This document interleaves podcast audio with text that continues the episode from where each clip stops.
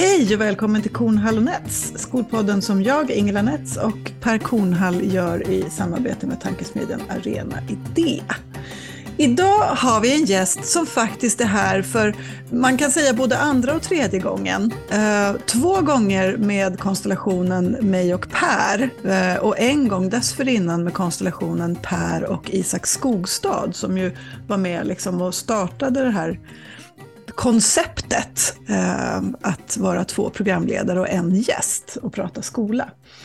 Eh, och sist hon var med så var det mitt under brinnande pandemi. Eh, vi var alla eh, trötta in till märgen och ändå så tog hon sig tid just då att, att prata med oss om livet som utbildningsminister. Eh, det har runnit del vatten under broarna sedan dess. Välkommen tillbaka, Anna Ekström. Tack så mycket. Och nu får ni väl kalla mig utbildningsminister emerita eller något sånt där. Ja, men det är fint. Men hur, hur ska vi annars presentera dig? Vad, vad, liksom, vad ska man lägga till ditt CV nu för tiden? Ja, eh, det är ju väldigt svårt att, att toppa utbildningsminister. Eh, så, men så det jag ägnar mig åt nu, det är att i, I förrgår var det faktiskt på dagen sex månader sedan som jag gick ut bakvägen från utbildningsdepartementet. Och ehm, eh, jag har inte något heltidsjobb, men däremot har jag ganska många uppdrag som jag har valt med stor omsorg och som eh, allihopa har det gemensamt att det bidrar till ett samhälle som håller ihop och där kunskap och bildning spelar väldigt stor roll. Och I förrgår blev jag vald till ordförande i RIO. Det är en, eh, som jag ser en helt livsviktig organisation. Det är Rörelse folkhögskolornas intresseorganisation. Alltså de folkhögskolor som bildades för runt 150 år sedan, många av dem. Och som i stort sett består av den då framväxande nykterhetsrörelsen, fackliga rörelsen, politiska rörelser och inte minst kyrkliga rörelser. Mm. Men sen har du också uppdrag, är du också ordförande för ABF Stockholm? Jag kanske blir det på, blir. Mm. på, på, nästa torsdag när vi har mm. årsmöte. Jag hoppas jag blir det. Det mm. vore ett drömuppdrag. Jag, mm. jag tycker att folkbildningen, både studieförbunden och folkhögskolorna, är jätteviktiga i det här läget. Mm. mm. Du sa, när, när, när du var och gästade oss sist, um, så, och vi pratade om liksom det här eh, modet och nödvändigheten av att, att eh, säga saker som sticker ut och som gör en impopulär som minister ibland. Eh, så, så uttryckte du att du, du såg framför dig att du liksom inte behövde vårda en, en karriär efter ministerrollen, utan att du på något vis, ja men du var lite nära pensionsåldern och kände att det här blir liksom det sista lönejobbet på det sättet. Så. Um, och därför kände du dig fri att, att säga som du tyckte och tänkte mm. Eh, och våga bli impopulär. Tror du att du hade fått liksom andra dörrar öppnade för dig eh, för sex månader sedan? Om du hade vårdat det där karriärsteget? Eller liksom, hade det varit någon skillnad? Nej, men så är det ju förstås. Mm. Hade jag haft, tagit andra positioner så hade jag säkert fått andra förfrågningar. Eh, det är jag helt övertygad om. Men, eh, eh, men så har jag faktiskt aldrig tänkt. Utan för mig har det här varit en, lite som de här gamla grekiska idealen där varje medborgare kliver in och gör sitt under ett, ett antal år och sen kliver ut. Det har alltid varit min bild av hur man ska arbeta som politiker. Och jag har dessutom alltid varit helt övertygad om att det är väldigt nyttigt som politiker att ha en, en yrkesbakgrund utanför politiken som gör att man har ett sånt där jag vet, Gunnar Wetterberg kallade det för att dra åt helvete kapital. Att man alltid har möjligheten att faktiskt eh, säga att nej, nu, nu är det här ingenting för mig längre och ändå kunna försörja sig på ett, på ett område utanför politiken. Nej, så jag, jag är säker på, nu pratar jag alldeles för länge här och svarar inte på din fråga, så svaret på din fråga är ja, jag hade fått andra erbjudanden om jag, om jag hade tagit andra positioner. Och jag lever mycket gott utan de erbjudandena. Mm. Mm. Hur är det liksom att kliva av det? För det måste ju vara som att... Eh, jag menar, det är ju en sån, sån karusell. En sån, mm, alltså, man är ju så otroligt upptagen som minister och så otroligt påpassad. Alltså, som bara poff så är man, ja, som du sa, bakdörren då. Eh, så är man ute ur det. Hur, hur är det rent personligt att bara tillvaron bromsar upp så hastigt? Nej, men jag var nog rätt så förberedd på det eftersom för eh, ett antal år sedan så var jag statssekreterare och slutade som det och gick då gick jag ju till ett uppdrag som ordförande för Saco som, som var väl, liksom ett, ett rejält uppdrag, men inte lika offentligt och inte lika, alltså inte lika eh, maktfullt som att vara statssekreterare. Och då tog det mig faktiskt nästan ett år att vänja mig av vid att eh, ha så mycket information, tillgång till hemligheter, att ha så att veta mer om vartenda nyhetsinslag på Ekot än vad journalisterna visste. Och att hela tiden vara eh, liksom på, på, på eh, den som var efterfrågad för att fatta beslut eller tala om vart riktningen skulle gå. På Saco var det mycket mer att man skulle forma sin egen roll. Det var inte att man drevs på av omgivningen på samma sätt. Och Det tog mig rätt lång tid och det var en väldigt nyttig erfarenhet. Det lärde mig liksom i grunden att alla de där personerna som ville prata med mig, det var inte mig de var intresserade av, mm. utan det var ju positionen. Så den delen slapp jag den här gången. Jag var, det har jag liksom inte haft några problem med, att, att, att, eh, att inte få den här uppmärksamheten. Det var jag helt inställd på.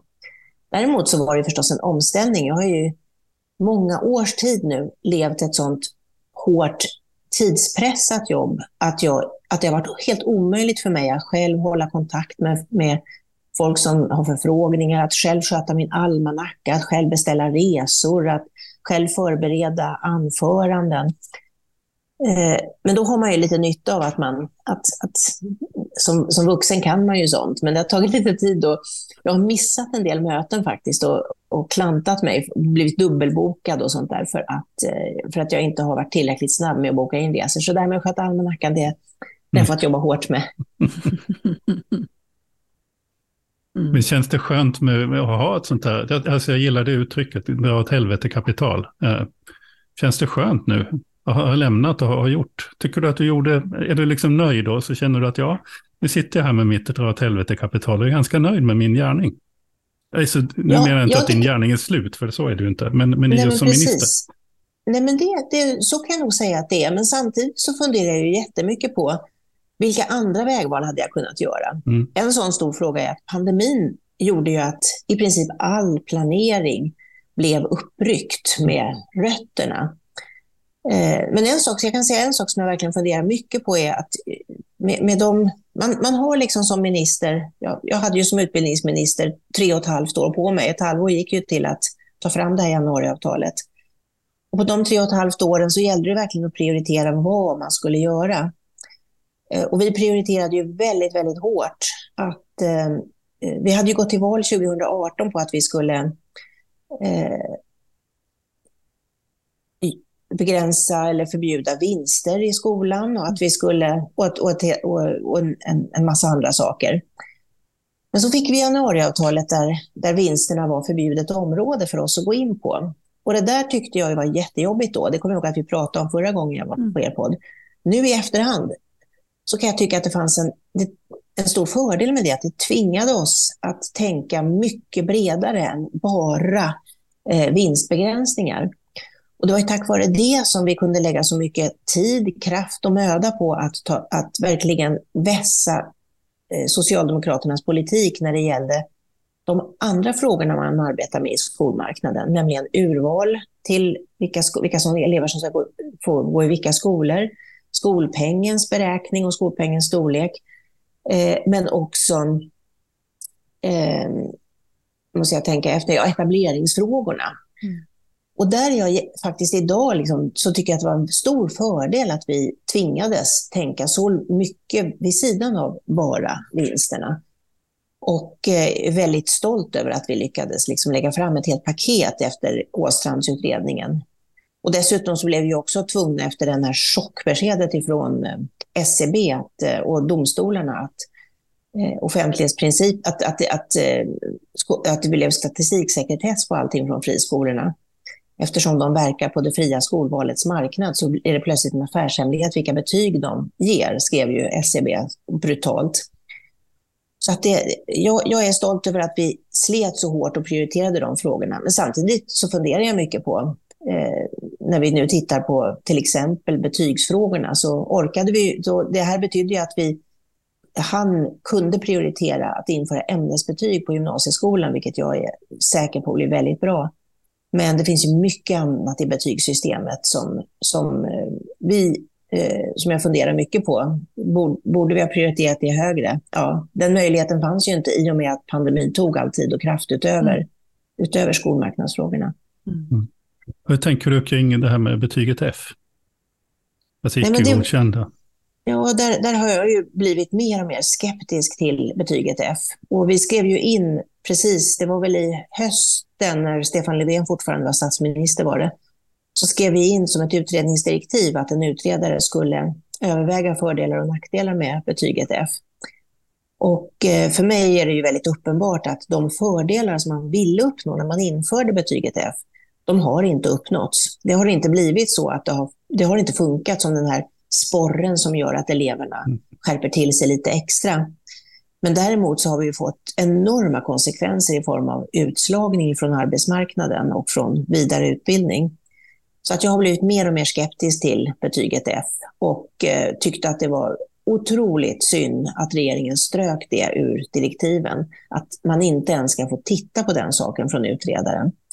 Så att eh, där, där, har min skepsis bara ökat och ökat. Och det helt enkelt av pragmatiska skäl. Det syns så tydligt i verkligheten att det har inte lett till höjda kunskaper utan det har lett till mer utslagning. Mm. Och då står ju det nu i Tidöavtalet. Det är också en intressant, för nu, nu är den nuvarande regeringen bunden av ett avtal. Alltså du nämnde ju någon sorts fördel med januariöverenskommelsen, men och nu har vi en ny sån överenskommelse som är ett ramverk för, för nästa regering. Hur, är det, det kan ju finnas fördelar med den typen av överenskommelser, men, men det ser ju också ut som att man binder sig vid, vid positioner som man kanske borde faktiskt ta reda på innan man sätter ner på papper. Nej, och det är väl min övertygelse att Tidöavtalet är nu det som gäller. Och alla som på något vis tror att eh, bara för att någonting ska utredas eller för att eh, det kan komma andra argument eller för att lagrådet skulle säga nej, det, de, det kommer inte att hända. Utan Tidöavtalet, eh, alla, det är bara att ställa in sig på att det är det som regeringen kommer att jobba med under de kommande tre, dryga tre åren.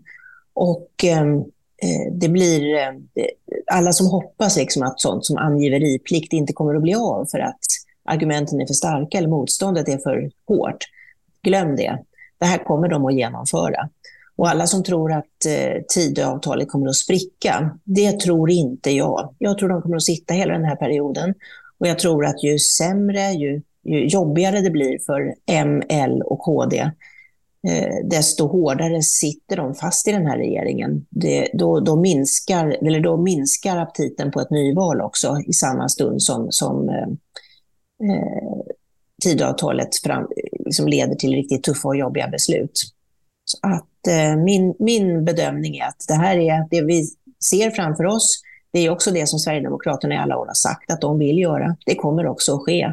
Och det kommer att ske med hjälp av, eh, precis som i all, alla andra historiska exempel, så är det ju en etablerad konservativ elit som ger makt till populistiska partier. Och det är det vi ser hända i Sverige också. Så ska man, alltså nu, nu, det finns så mycket i det du säger just nu som man vill, vill liksom resonera vidare i, men om vi tar den här lilla detaljen som ju verkligen inte är en liten detalj eh, för, för människor som jobbar i skolan med den här angiveriplikten. Um, det, det, det, mullrar ju liksom bland, bland eh, skolmänniskor, lärare och, och, och, skolledare som säger att jag kommer inte göra det här. Mm. Um, är, är det, ser, kan du se det framför dig? Att, att det faktiskt på något vis blir en, en liksom revolution bland, bland lärare och, och, och, och skolmänniskor. Att, att man vägrar, liksom, med någon sorts eh, kollektivt civilt eh, liksom, motstånd. Nej, men jag, jag, kan mycket väl tänka mig att vi kommer att få se att, att eh, stora yrkesgrupper vägrar att utföra arbetsuppgifter som enligt deras bedömning strider mot en annan lag, till exempel barnkonventionen som ju mm. numera är lag, eller som strider mot yrkesetiken.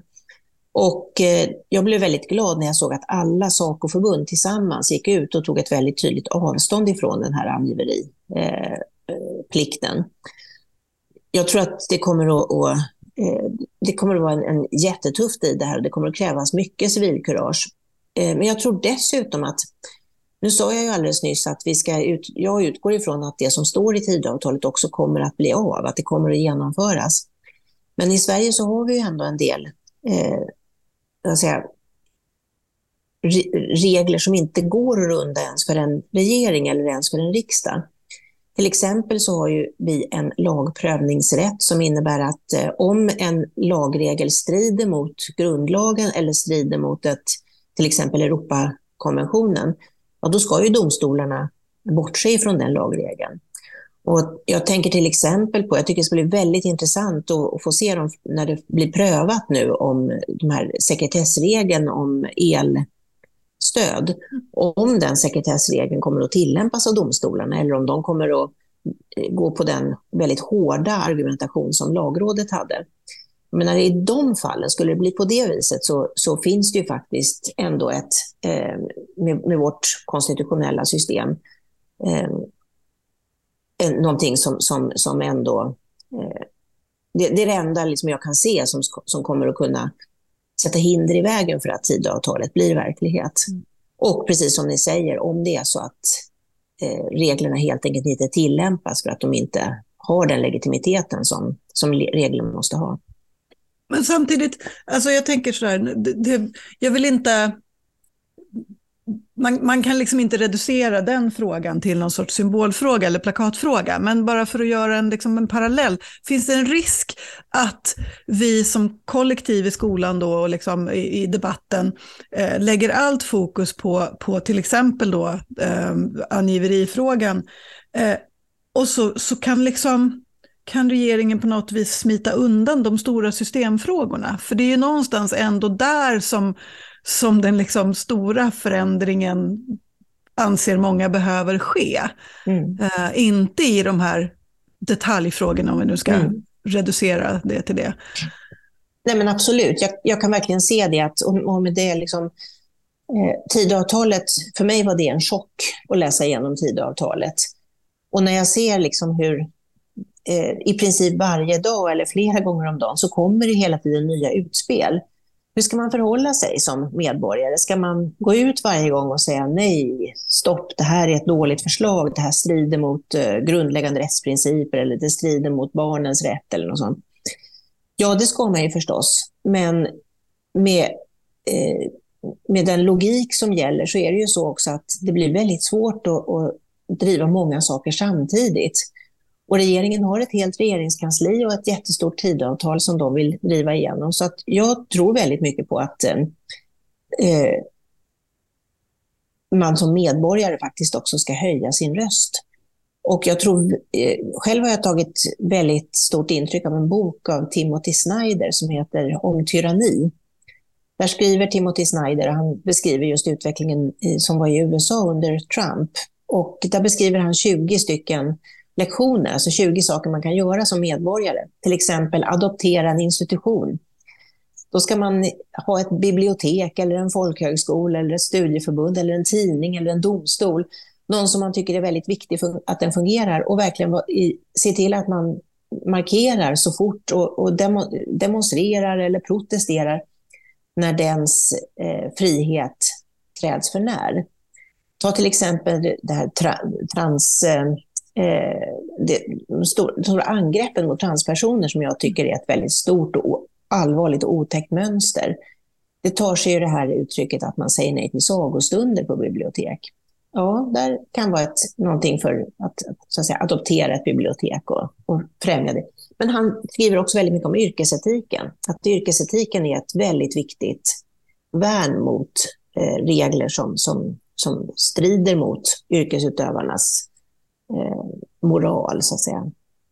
Så att, eh, själv har jag adopterat det här med yrkesetiken och att eh, värna institutionerna. Så jag lägger extra möda på det och så får väl andra lägga extra möda på andra saker om hans Timothy Snyders 20 lektioner. Men om alla gör sitt, om många människor säger ifrån och inte tröttnar på att säga ifrån och stöttar de som säger ifrån, inte minst viktigt, eh, då, då tror jag faktiskt att vi kan få ett mycket, eh, klara det här mycket, mycket bättre tillsammans i Sverige. Det är väl ett råd till alla som lyssnar till podden. Ser ni någon i sociala medier eller i debatten som säger ifrån och som får massa skit för det, skriv till den personen. gör det gärna offentligt, men om ni inte törs, skriv direkt till den personen och ge lite pepp och lite stöd. Det vet jag av erfarenhet att man blir själaglad av. Mm. Det finns ju en koppling här, tänker jag, eh, till, och det har ju du skrivit om Per, bland annat alltså, när det gäller skolan och, och, och, och alltså, framgångsrika skolor, vad som faktiskt fungerar, så finns det en stark koppling till att, att skolledare och lärare som, som drivs av ett starkt liksom, moraliskt syfte, som handlar om alla barns rätt till och alla barns lika rätt och värde och sådär. Um, så, så, så, är ju det liksom ett av de viktigaste en av de viktigaste nycklarna till att, att man faktiskt lyckas med skolans uppdrag. Så det, det, det, går ju att dra en parallell till den här liksom, känslan av att det här, jag måste stå upp för de här etiska värdena som, som skolan bygger på. Ja, det måste man ju förstå. Alltså en lärarprofession utan en, utan en yrkesetik, det är ingen profession. Nej. Alltså då har man sagt att nej, då är vi inte längre en profession. Då har vi inte liksom ett värde. Då har vi ingen, mm ingen grundläggande anledning till varför vi är i skolan och som gör att vi kan kalla oss lärare. Det tycker jag är, jag tycker är väldigt allvarligt och väldigt viktigt att, att facken är tydliga här och vågar vara tydliga just i de här etiska frågorna. Mm. Mm. Och så och finns sen tidavtalet, ja, alltså bara tidavtalet, det är ju, det är ju jobbigt. Jag ska sitta och skriva rapporter till EU-kommissionen, att då skriva en del av de saker som står i tidavtalet. De, de kommer ju att lyfta på ögonbrynen ute i Europa. Det här är, är, inte deras bild av Sverige som nation, som en, som en modern nation och så. Mm. Sen om man då, men om man tittar bortom det så finns det ju också skrivningar, och det ska, måste man ju då också vara medveten om om man jobbar i skolan, skrivningar som kan flytta positionerna framåt. För en del frågor är de rätt dramatiska på, som när det gäller skolpengsnormer och, och, och sådana här saker. Har du några tankar kring det, Anna? Ja, nej men det, jag kan väl säga så här att eh, jag har ju lusläst de delarna som handlar om skolan också. Och eh, en, när det gäller en del av de skrivningarna och när det gäller en del uttalanden som har kommit på senare tid så blir jag ju jätteförvånad eftersom då, låt, då, då, då låter det ju som att eh, man hade varit helt beredd på att gå med på det som vi föreslog i våras. Mm. Att gå med på en, en justerad skolpeng, det har ju regeringen gått ut rakt ut och sagt att man är intresserad av. Men man vill göra det på ett annat sätt, oklart hur. Man har också sagt att man är intresserad av, av eh, ändringar när det gäller köreglerna. Det hade ju varit jättebra om man hade mm, liksom signalerat det på ett tydligt sätt tidigare, tycker jag. då. Så, eh, och jag hoppas ju verkligen, jag är en optimist, så jag hoppas ju verkligen att regeringen ska lägga fram eh, förslag som, som går i rätt riktning. Men lite, lite luttrad är jag eftersom jag har ju sett i så många valrörelser hur man, och hur, i så, många, så fort det blir politisk debatt om, om eh, eh, avarterna i skolmarknaden så är det ju så lätt att säga att det här ska vi ta tag i. Men sen när förslagen väl ligger på bordet, då har jag hittills inte varit med om att man har röstat för dem, med ett enda undantag. Och det var att vi eh, lyckades eh, genomföra den jättestora reformen om planering och dimensionering av gymnasiet. Där ingår ju faktiskt en, en helt ny regel som eh, jag tror blir väldigt viktig, nämligen att en gymnasieskola ska få tillstånd av Skolinspektionen att öppna bara om den bidrar till kompetensförsörjningen regionalt. Och det är ju en jättestor och betydelsefull förändring när det gäller etableringsreglerna. Men, men i övrigt så har det varit väldigt svårt. Det har varit lätt i retoriken men svårt när man ska trycka på knappen i riksdagen. Och signalerar det här att det blir liksom en ändring, att det kommer att bli lättare att få en till, då blir jag jätteglad. Mm. Mm. Det är ju väldigt intressant, det har vi nog kommenterat tidigare, just att gymnasie, Eh, Eh, det, ändringarna när det gäller gymnasieskolan. Där är det väldigt påfallande då att Svenskt Näringsliv eh, tog så att säga en helt annan ställning än vad de gör på, inom grundskolan. Därför att de ser att det här berör deras eh, kompetensförsörjning på ett, på ett sätt. Och jag blir så lite förvånad över att de inte drar samma slutsats när det gäller grundskolan, betydelsen av att ha en, liksom en bred bildning och att ha ett, ett likvärdigt skolsystem. Ja, och ett skolsystem där barnen redan från början så att säga, växer upp i det samhälle där de sen ska jobba. Men att, att, att börja arbeta på en arbetsplats när man är van vid att jobba tillsammans med, med människor med olika bakgrunder jämfört med att ta sitt första jobb och för första gången någonsin eh, träffa folk som har en annan bakgrund än man själv. Jag, skulle, jag tycker precis som du Per, och jag, min bedömning är att vi hade nog inte fått igenom de här förändringarna av gymnasieskolan om det inte hade varit för det starka stödet ifrån Svenskt Näringsliv. Vi hade heller inte fått igenom de viktiga förändringarna av behörighetsreglerna till högskolan från gymnasiet om inte Svenskt Näringsliv hade stöttat oss så mycket. Och där vill jag verkligen lyfta på hatten för branschförbunden i Svenskt Näringsliv. Det är de som finns närmast arbetsmarknaden. Det är de som ser behoven av välutbildad arbetskraft. Och det är de som, eh, tycker jag, bör ta liksom, ett stort ansvar för hur Svenskt Näringsliv agerar i de här frågorna. För där, finns man ju, där har man liksom jord under naglarna och finns ute i verkligheten på ett helt annat sätt. Mm. Du, vi, vi, nu har vi pratat ganska mycket om, om liksom det, det borgerliga blockets eh, skolpolitik, så. men Socialdemokraternas skolpolitik.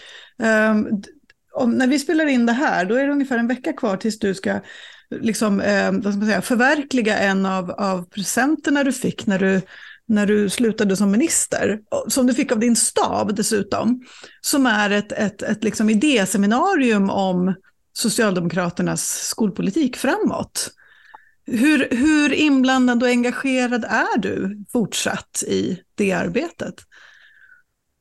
Ja, det är väl lite dubbelt kan jag säga. När det gäller rikspolitiken, eh, alltså jag måste bara börja med att säga att det här seminariet jag fick i present, jag tror sällan jag, det gick ju inte att låta bli att gråta. En sån present. Ja. Eh, att de inte satte sig ner och suckade och sa, åh vad ska vi ge chefen, vi köper väl en vas. Utan att de faktiskt har gjort ett sånt enormt arbete, fått till så fina föredragshållare och lyckats göra något som jag verkligen vill ha. Det är ju ljuvligt verkligen, så att underbart ska det bli. Hoppas att ni kommer, alla är välkomna, ABF-huset i Stockholm. Eh, och, eh, så, och jag försöker göra mitt. Jag åker runt väldigt mycket och, ehm, eh, i landet. Jag, åker, jag har varit i Halland, jag har varit i eh, eh Gävle, jag kommer att åka till Västernorrland och åka runt på en flera dagars turné där jag träffar skolfolk och, och håller öppna möten på, Eh, i bibliotek och hörsalar. Jag försöker leva lite som min idol Bengt Göransson gjorde efter det att han hade slutat som minister, åka runt och prata helt enkelt och diskutera med folk. Eh, men jag är också väldigt noga med att jag inte går i vägen och lägger mig i och stör eh, Åsa Westlund som är skolpolitisk talesperson i, i Sverige. Det är henne man ska vända sig till om man vill veta vad Socialdemokraterna tycker i viktiga skolfrågor. Hon gör ett kanonjobb och jag vill inte vara en sån där förlåt, jobbig företrädare som sitter på läktaren och recenserar, utan jag vill vara en, en, en, ett stöd för henne och inte den här jobbiga typen. Men sen sitter jag ju också i utbildningsnämnden i Stockholm och så där får jag vara med och ta ansvar för en hemskt jobbig situation för skolan. Mm. mm. Där statsbidragen är frukt, alltså verkligen för små och behoven så stora och vi får en kostnadskris där kostnaderna rusar iväg. Ett hemskt tufft och jobbigt besvärligt läge. Mm. Och där var väl det, det, det, det, lokala svaret alltså från lokalpolitiken i Stockholm var väl att eh, men Stockholm ju, går ju bra. Det finns jättemycket pengar i, i Stockholms Nej. kassa. Så har, så har det inte varit, utan det är Emilia Bjurgren som är nytillträdd skolborgarråd eh, har varit noga med att säga att eh, vi gjorde en, i den budget som, som lades, så gjorde vi en historiskt hög höjning av pengen till skolan. Men i ärlighetens namn ska man också lägga till att i det in, ingår en del ambitionshöjningar. Eh, hade det bara varit för det, och ha, så, så, hade det varit ett väldigt gott läge i, i, i Stockholms skolor. Eh, men det som händer nu det är ju att regeringens statsbidrag inte alls ökar på det sättet som de borde öka efter många år av ökningar. Vi, och det som händer är ju också att eh, inflationen, den stigande inflationen, gör ju att skolorna har ju liksom ingenstans... En, en ICA-butik kan ju höja priserna för konsumenterna, men en skola kan inte hitta pengar någonstans på det sättet. Så att det är ett jättetufft läge. Då kan man tänka sig att jag är ju väldigt glad att vi höjde pengen till skolan så mycket som vi gjorde. Men, eh, och hade vi inte gjort det hade varit läget varit otroligt mycket värre. Läget är mycket värre i många andra kommuner, inte minst kranskommunerna runt om i Stockholm. Men eh, eh så, så det är ju vad Emilia Bjurgren har, har, eh, har sagt. Och det är det som hon sliter med i det här jättetuffa ekonomiska läget. Hur mycket, hur mycket skulle inte ha försvunnit om, om inte man betalar ut skolpeng till vinstdrivande koncernskolor? Ja, du, eh, hade vi inte behövt betala ut eh, liksom den här överkompensationen som, som koncernerna får, då hade ju läget varit ett helt annat i svensk mm. skola. I, i, eh, inte minst i Stockholms stad där, där vi har en så stor andel av fristående skolor. Absolut. Jag tycker någon borde räkna ut en siffra. Mm. Ja, jag får försöka göra det. Mm. Men, du, men du jobbar nu väldigt mycket med de här, alltså, för det, det var ju också det var också någonting som jag blev väldigt imponerad av när du var minister, att du rörde dig. Du lyfte eh, folkhögskolorna, men du lyfte också yrkesutbildningarna. Eh, kan du säga någonting om det här, din, din syn på utbildning? Alltså, för, för det här är ju någon sorts det, det, finns ju utbildningar som gärna kommer på bakkant eftersom alla som diskuterar utbildning har gått universitet och högskola. Så man glömmer bort en del av utbildning-Sverige som ju är, ja, som gör att det hela fungerar när det gäller yrkesutbildningarna. Mm. Och så. Och det är liksom några reflektioner kring det arbetet du gjorde. Ja, om jag har. Nej, men det, är, det är ju helt otroligt hur eh, eh vad vi har tappat när yrkesutbildningarna har mer och mer kommit... Det, det var ju en period när yrkesutbildningarna beskrevs som utbildningar för skoltrötta eller för de som inte klarar det vanliga gymnasiet. Det är helt fel sätt att se det. Eh, om vi tittar på, på, på, Sveriges stora, stora, stora utmaningar, ett slitet uttryck, då är ju kompetensförsörjningen ett av våra jätteproblem som vi måste bli bättre på. Eh, och där är den så akilleshälen, eller den största bristen när det gäller utbildad arbetskraft, det är ju just de som har ut, eh, gymnasie, yrk, alltså yrkena man får på gymnasiet. Då har vi under ett antal år tappat så att fler och fler elever går på de högskoleförberedande utbildningarna istället. Det kommer vi att kunna vända nu med den här nya regeln med planering och dimensionering, för där kommer vi helt enkelt att se till att det finns fler platser på yrkesprogrammen. Och färre platser på de eh, program som inte leder till jobb. Men i och med att vi stod i det läget så var vi ju tvungna att verkligen se till att om, om inte berget kommer till Mohammed så får Mohammed komma till berget, brukar man säga. Så det var därför vi införde en jättesatsning på yrkesvux, det vill säga att man läser in en yrkesutbildning på komvux efteråt, efter gymnasiet. Och den, då, då, det antalet platser tredubblade vi under min tid som utbildningsminister. Och vi dubblade antalet platser på yrkeshögskolan, som också är väldigt viktig för att få bort de här flaskhalsarna. Så nu har vi liksom, det finns utbildningsplatser, det kommer att finnas ännu fler. Eh, det finns ett behov och en efterfrågan. Och det som då saknas är att ungdomarna ska söka de här utbildningarna. Och där måste arbetsgivare och arbetstagare, arbetsgivare och fack i branscherna måste ta ett större ansvar för att visa hur fina de här yrkena är. Men att ta rörmokare, VVS-tekniker, eh, det är nog få som vet att för att, med dagens VVS-teknik så arbetar man med den yppersta tekniken. Man är tvungen att kunna mycket om datorer. Man är tvungen att kunna räkna mycket för att de här rören ska hålla ihop och sitta på rätt sätt. Men man använder sig faktiskt också av metoder som vi vet har funnits med ända sedan faraonernas tid. Nämligen för att få rören riktigt bra så måste man gnida dem med lin, gammaldags lin. Och det har man hittat, fick jag veta när jag besökte ett yrkesprogram, att man har hittat rester av det i arkeologiska undersökningar. Så det har man hållit på med i urminnes tider. Och den här kombinationen av urgammal hantverksteknik och spetsteknik. Alltså det är så syndigt av oss att vi inte har lyckats få ungdomarna intresserade av det. Mm. Och, och, det är ganska bra betalt och dessutom så kommer ju inte något AI att ta över det jobbet, eller hur? Verkligen inte, i alla fall mm. inte lindelen. Och, ehm, eh, och, dessutom, och sen är det ju också så att i och med den här rätt negativa synen på yrkesutbildningen så har vi ju glömt en av de viktigaste delarna med yrkesutbildningarna. Ja, de förbereder för yrkeslivet, det är ju självklart. Men nu, de förbereder också för vidare studier på högskolan eller på yrkeshögskolan eller mm. via kompletteringar på komvux. Och inte minst viktigt, de ska med den svenska skolans uppdrag förbereda för ett liv som en aktiv medmänniska. som har förmåga att se vad som är rätt och vad som är fel och skilja sant från falskt och navigera på de här sociala medierna och ta sitt ansvar. Eh, ta ett politiskt uppdrag. Skriva protokoll i bostadsrättsföreningens styrelse eller fackföreningens styrelse. Säga ifrån på tunnelbanan eller bussen mm. när någon, någon beter sig illa den delen förbereder skolan också för att vara en aktiv medmänniska. Och det är minst lika viktigt på yrkesprogrammen som på alla andra yrkesutbildning, eller på alla andra utbildningar. Så skolan är otroligt viktig för så många delar. Och med skolmarknadsdiskussionen är det som att vi har glömt att skolan är den viktigaste samhällsinstitutionen vi har, som förbereder nästa generation för att kunna styra samhället på ett bra sätt.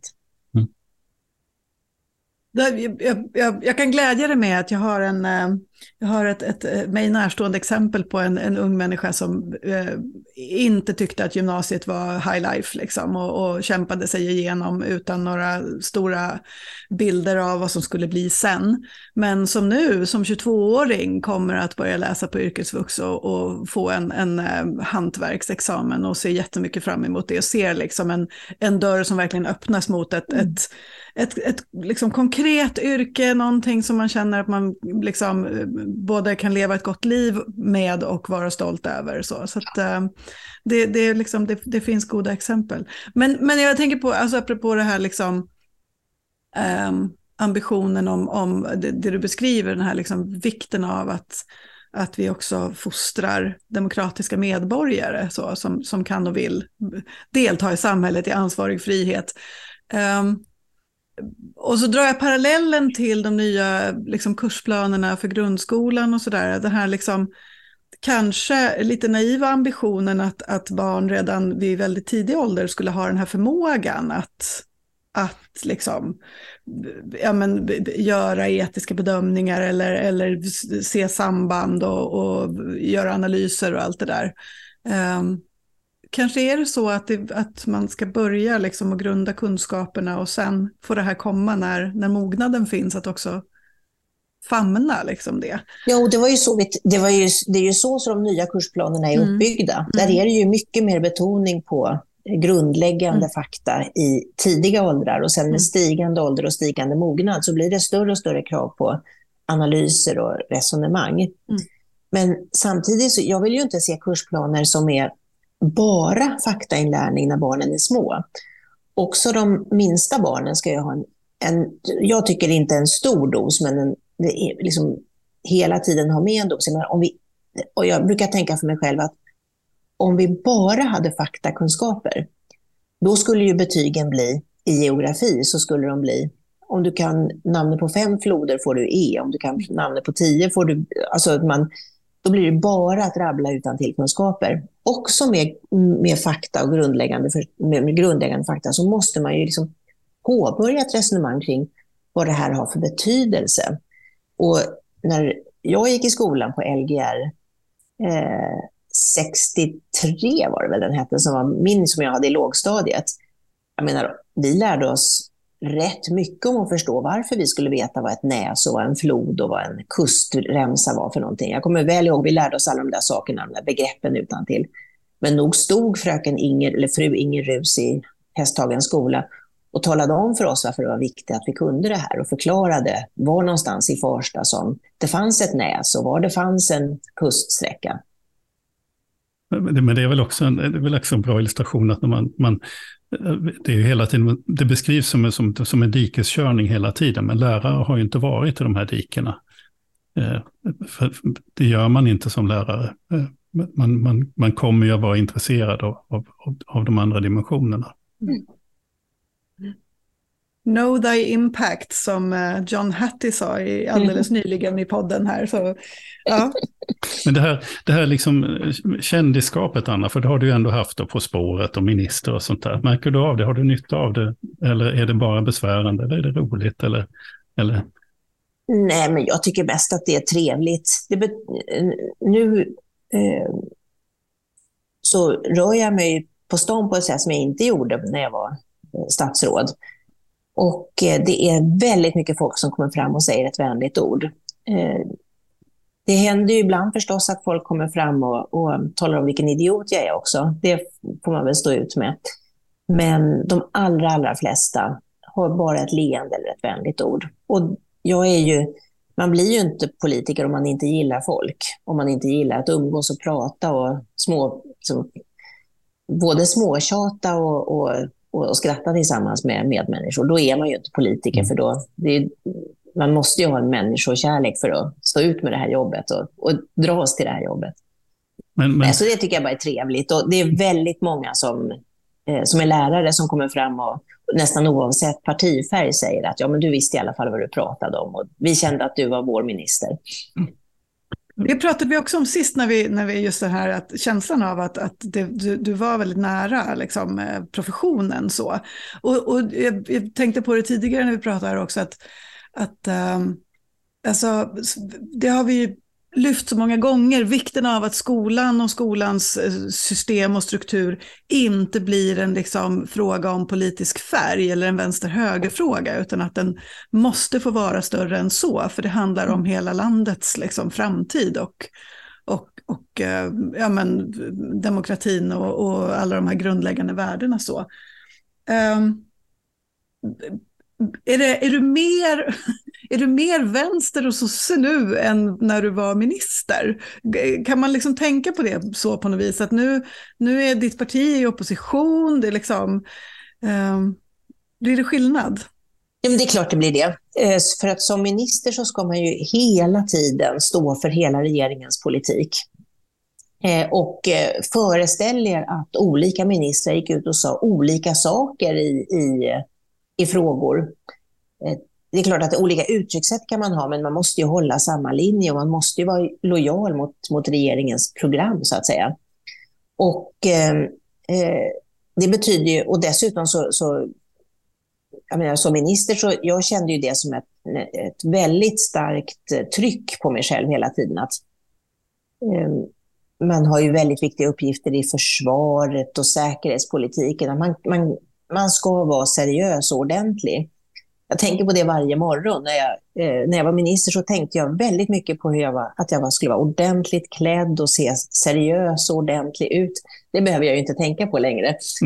eh, men eh, för mig var ministerjobbet också ett väldigt liksom, eh, tungt, ansvarstungt uppdrag som jag var väldigt medveten om hela tiden jag åkte ju, ni har ju säkert sett att när, när det kommer en minister på ett besök till en skola eller något sånt så kommer man i, åkande i en fin bil.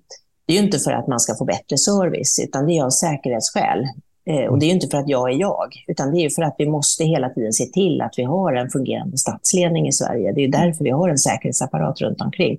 Mm. Och eh, den säkerhetsapparaten, den, den saknar jag inte. Mm. Men, men en aspekt av det här med kändisskapsfrågan var ju, var ju Twitter och sånt där.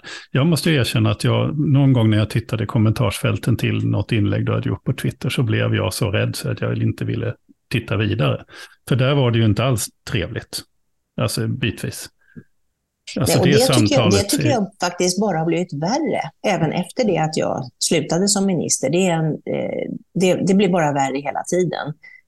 Eh, och jag tröstar mig med, jag, tittar ju inte längre på mina kommentarsfält, det går ju inte. Och jag vet ju dessutom att det finns säkert en och annan jättearg person som vill tala om för just mig att jag är tjock och ful och dum och har fuskat med PISA och allt vad det är de skriver. Men eh, eh en väldigt stor andel är ju genererat av olika liksom, program och finns ju mm. inte på riktigt. Så att jag, jag bortser helt enkelt ifrån dem där. Och det har en negativ sida, nämligen att jag kan inte alls på samma sätt som förut kommunicera med alldeles vanliga lärare. Det går inte. Det är helt omöjligt för mig att ens se vad de, vad de skriver. Mm. mm. Där vi hade ju alldeles nyligen ett samtal med Nils, Nils eh, Parup Petersen som är Centerpartiets nya skolpolitiska talesperson. Han är ju väldigt aktiv i sociala medier och väldigt benägen och villig och intresserad av att liksom vara i samtal och diskussion. Sådär. Um, har du något råd till honom? Han är ju liksom ny i rollen när det gäller, eller ny, men han, han är ju ny i, i sin talespersonsroll och ja, skolan. Fortsätt, fortsätt så länge det går Nils. Nils är eh, en av mina favoriter i politiken. Vi har inte alltid tyckt samma sak, men vi har, han är så otroligt kul att samarbeta med och förhandla mot eftersom han hela tiden tänker själv och hela tiden söker de goda argumenten. Eh, mitt bästa råd till Nils när det gäller sociala medier är att fortsätt så länge det går. Och när, när, liksom, när det inte längre funkar, eh, då får man ge upp.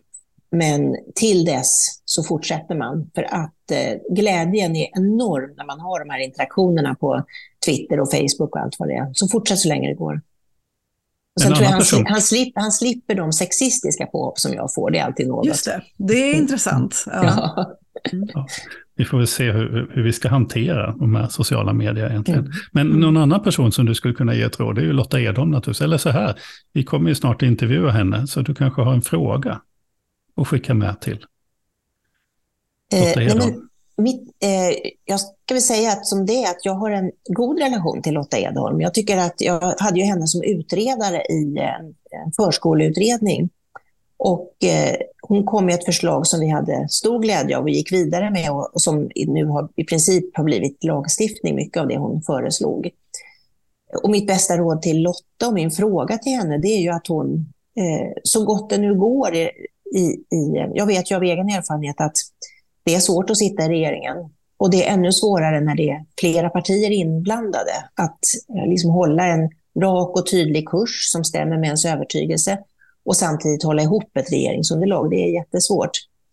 Så mitt bästa råd till henne är förstås att hon i så stor utsträckning som möjligt ska tänka själv och inte vara rädd för att eh, stå för sin egen åsikt. Eh, jag brukar tänka som så att det är jobbigt med de här eh, med, med, politiken. Man kan bli utskälld på en riksdagsgrupp. Det tar fem minuter. Men det man säger i kammaren, det står i kammarens protokoll i evigheters evighet. Och det är det man ska leva med och ha sitt, på sitt samvete.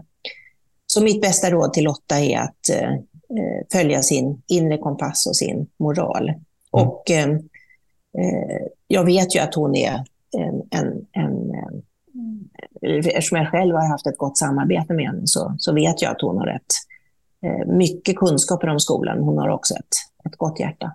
Mm. En fråga till henne? Nej, det får ni hitta på själva. Det får, hitta på det får ni själva. det var ett jobb. Ja. ja, det blir bra. Men, men, men, du har också, vi ska ju försöka så småningom gå ner för landning här också. Mm. Eh, men du har också ett uppdrag, du berättade för, precis innan vi gick in här att du, du håller också på att se till att Vasa att Vasa-skeppet inte rasar ihop och sådär. Eh, hur många engagemang har du och, och, och, och varför engagemang för Vasa? Och, Ja. Är, det det, är det det du har adopterat, apropå Timothy Snyder? nej, nej det, det som jag har adopterat av Timothy Snyder det är att värna yrkesetiken, det är att försöka stötta yr, eh, lärare, läkare, sjuksköterskor, underskötare, bibliotekarier som, som utsätts för olika former av påtryckningar. Mm. Och sen är det att eh, säga ifrån och stötta de som säger ifrån. Mm. Och så sist men inte minst så försöker jag värna institutionen, eh, studieförbund och folkhögskolor. Som, mm. Där har jag eh, precis blivit vald till ordförande i Rörelse folkhögskolornas intresseorganisation. Jag vet inte om jag sa det i början på den här mm. podden. Mm. Där kommer jag arbeta hårt för att värna folkhögskolans 150-åriga oberoende och också stärka folkhögskolan. I 30 eh, års tid så har folkhögskolan av, av olika regeringar fått ett en stor frihet, mycket ansvar och varje år mer resurser för att utöka sin verksamhet. Och nu för första gången så har den nuvarande regeringen dragit ner på resurserna. Och där kommer jag arbeta hårt för att vi ska stoppa den minskningen och gå tillbaka till det som har mm. varit både rödgröna och blåa regeringars signum historiskt, nämligen att man stärker folkhögskolorna. De behövs mer än någonsin för kompetensförsörjning, men också för att vi ska ha en bildad befolkning och ett samhälle som, där, där, där, som håller ihop. Men sen hoppas jag att jag ska bli vald till ordförande i ABF Stockholm också. ABF en, och studieförbunden har gjort enorma insatser, inte minst under, eh, under de här olika flykting, både med Ukraina-flyktingarna och med flyktingarna som kom 2015 och sett till att de får en bra start i Sverige. Studieförbund är jätteviktiga i denna tid. Det är demokratins vapensmedja, sa Olof Palme en gång. Och där kommer jag att arbeta hårt för att studieförbunden ska ha en bra verksamhet och att man, på, på, på, tar, eh, och att man också gör så mycket man kan för att pengarna går till studiecirklar och inte till fusk och felaktigheter som jag har förekommit rapporter om. Mm. Men Vasamuseet? Sen, sen gillar jag ju museer också. Och mm. Vasamuseet, eh, eh, det var faktiskt eh, min man som gick fram till en som jobbar på Vasamuseet och sa ni borde använda Anna, hon har för lite att göra nu. och då ringde de, han, han älskar Vasamuseet och Vasaskeppet. Ja, ja. Och då ringde de och frågade om jag kunde hjälpa till med det här. Så nu håller jag på att ragga pengar till att eh, skaffa nya stöttor till vårt fina Vasaskepp. Ja. Den, det står på stöttor som måste bytas ut och det är, vi, ingen vill ju att, att Vasaskeppet ska annat än, än fortsätta vara det här fantastiska besöksmålet, det här fantastiska forskningsobjektet mm. som vi har. Det är, det är ju absolut ett av Sveriges bästa och vackraste och roligaste museum. Det är, ja, visst är det. Och, mm. och tänk, alltså, tänk, tänk som, som privatperson eller som företag och få vara med och bidra till att vi bevarar Vasamuseet. Vilken ynnest! Mm. Så att alla som lyssnar på den här podden, fram i plånboken och se till att ni är med och stöttar. Och jobbar ni på några företag som har lite pengar över så har de chansen att göra nytta för de pengarna. Mm. Mm. Jag blir lite nyfiken på, på din mans eh, uttryck där, att du jobbar för, för lite eller att du har för lite att göra. Tyckte han att du liksom gick hemma och bara slöade till, eller? Ja, var, man kan väl säga att de första veckorna när regeringen hade avgått, när jag gick som, från 100 till 0, mm. eh, då tyckte han det var jätteskönt när det stod mat på bordet varje kväll när han kom hem. Det var han inte van vid. Men sen efter några veckor så sa han att nu får du faktiskt hitta något att göra. Det här går inte längre. När jag hade börjat flytta om hans böcker i bokhyllan, det tyckte han inte om. Ja. ja. Vi kanske ska runda av där. Ja. Det var väldigt, det, det, jag skulle säga det, det är alltid roligt att prata med dig. Uh, och det handlar ju om både din, din, din eh, kunskap och erfarenhet, och, och, men också att du, du är liksom generös med den uh, på olika sätt, både på ett, ett liksom, uh, personligt men inte privat plan och också, också liksom i de stora, med de stora penseldragen. Så. Tusen tack Anna Ekström för att vi fick Tack prata själv. med dig igen. Lycka till med alla många uppdrag och viktiga uppdrag som du har och tar på dig nu framöver. Mm. Eh, så får vi se när vi hörs igen. Mm. Och jag lovar att göra mitt allra bästa. Härligt. Ha det så Tusen gott. Tack. Hej då. Hej då. Ja. ja. Alltså gå från 100 till 0, det där är ju intressant. Mm. Så hur det, mm. alltså, vilken, vilken skillnad det måste bli i, i en människas liv och, mm. och göra sådär som, som det blev för Anna, liksom att lite grann kliva ut bakdörren. Mm. Mm. Och börja sortera sin mans bokhylla. ja, och laga mat. Och, ja. Uh, ja. ja. Ja, intressant tycker jag. Ja, det är spännande. Så där och sitter massa... Allt det här med, med liksom, eh, alltså att, att i, i backspegeln se se januariöverenskommelsen som någonting som ändå förde någonting liksom bra med sig. Trots den, den liksom initiala känslan av att bli ja, men kanske lite kidnappad in i liksom ett, mm. ett, mm. En, en, en box som man inte eh, var helt bekväm i. Så, men att det ändå tvingade fram att tänka just utanför den där boxen. Det är ja. jättespännande. Det är väldigt spännande och eh, det är också intressant nu att tänka i efterhand för nu pratar Centern och Liberalerna ganska mycket om att de vill komma åt vinstincitamentet, genom, mm. men det var genom mm. regleringar och sånt där. Mm. Så att även om de, de, de blockerade den socialdemokratiska regeringen på dess valfråga, mm. så har mm. ändå den frågan sen fortsatt att bearbetas i, inom, inom delar av borgerligheten. Att det är, mm.